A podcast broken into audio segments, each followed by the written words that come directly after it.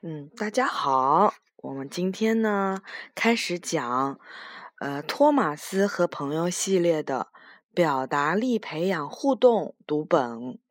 今天呢，我们来讲一本不急不急，清楚说话。然后呢，这本书是送给心急的时候呀说不清楚的宝宝。嗯，我是今天的故事妈妈。谢谢是宝宝。嗯，好。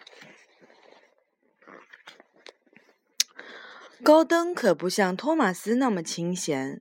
一批乘客刚刚抵达布兰达汉码头，他接上乘客，准备把他们送去纳普福特火车站。高登拉着快车飞奔在轨道上，在他看来，这种忙碌的感觉简直好极了。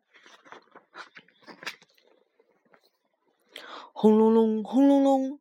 一路上，高登跑的运送木材的亨利，拉油车的爱德华，还有送面粉的艾米丽，通通被高登远远的落在了后面。高登心里美滋滋的，骄傲的不得了。嗯？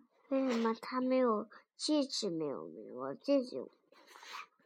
他这只眉毛是反光，看到没有？这因为他的脸是圆的，这边的太阳打到这边，你看他有有眉毛的，看到没有？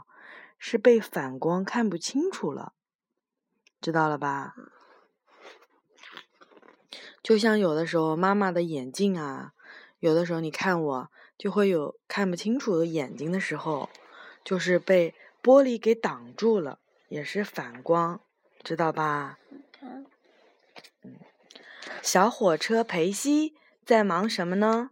原来呀，今天裴西的任务是送沥青去工厂。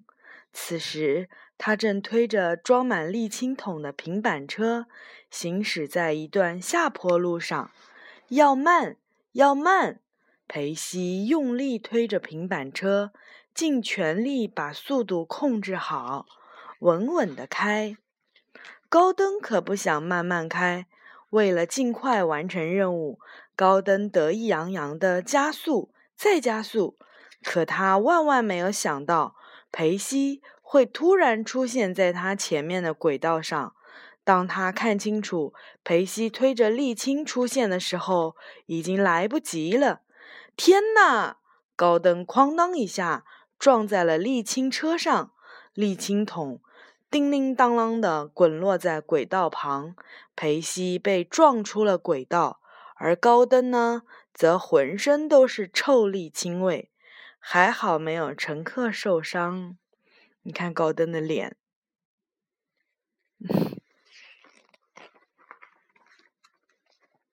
这惊险的一幕恰好被托马斯撞见了。煤炭和灰烬。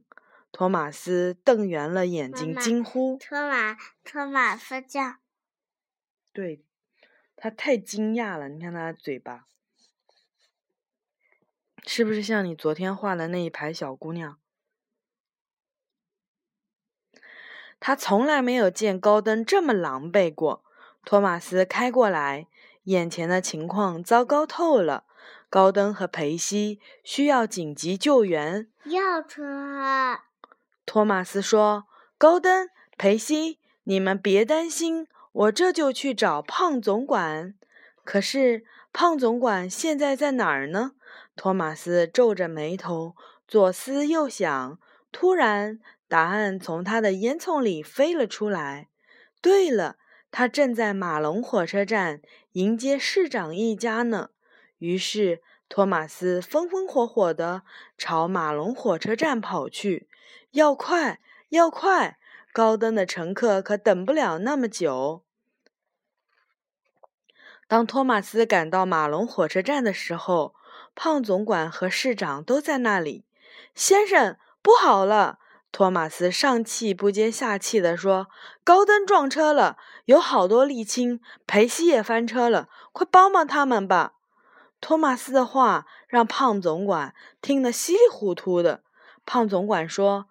别着急，托马斯，你先把你先松松车轮，喘口气再说。托马斯按照胖总管说的松了松车轮，呼气再吐气。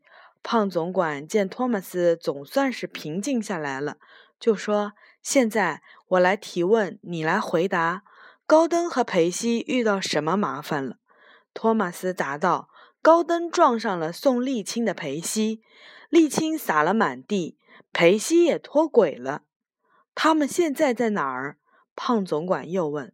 托马斯说：“在高登山上，请您赶紧派哈维去救援吧。”这次胖总管总算是听明白了，他对托马斯说：“托马斯，以后讲话的时候先不要心急，调整好气息，说清楚来龙去脉，别人才能听明白你的意思。”胖总管连忙给修理厂打电话，派哈维去帮忙。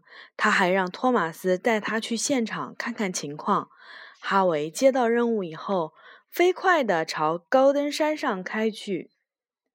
哦，他叫 Heavy，所以叫哈维。嗯，很快，托马斯带着胖总管赶到了事故地点。胖总管严肃地说：“高登，你只顾追求速度，威胁到了乘客的安全，造成了混乱和延迟。”高登不好意思地说：“对不起，先生，我知道错了。”很快，哈维也赶到了。他先帮裴西回到了轨道上，又和几位工人一起将轨道上散落的沥青桶清理干净。事故现场总算是恢复了正常。高登浑身上下都是臭沥青的味道，没有办法继续工作。胖总管只好派托马斯去运送高登的乘客。高登灰头土脸地来到了洗车场，工人们帮他左刷刷右刷刷，浑身上下涂满了洁白的泡沫。忙活了好半天，总算把臭沥青味全都洗掉了。接下来，他又来到了修理厂，修理厂的工人帮他进行了全面的检修，还好没有出什么故障。高登还牵挂着他的乘客，他决定去纳普福特火车站看一看。天黑以前，当高登赶到纳普福特火车站时，乘客们早已各自回家了。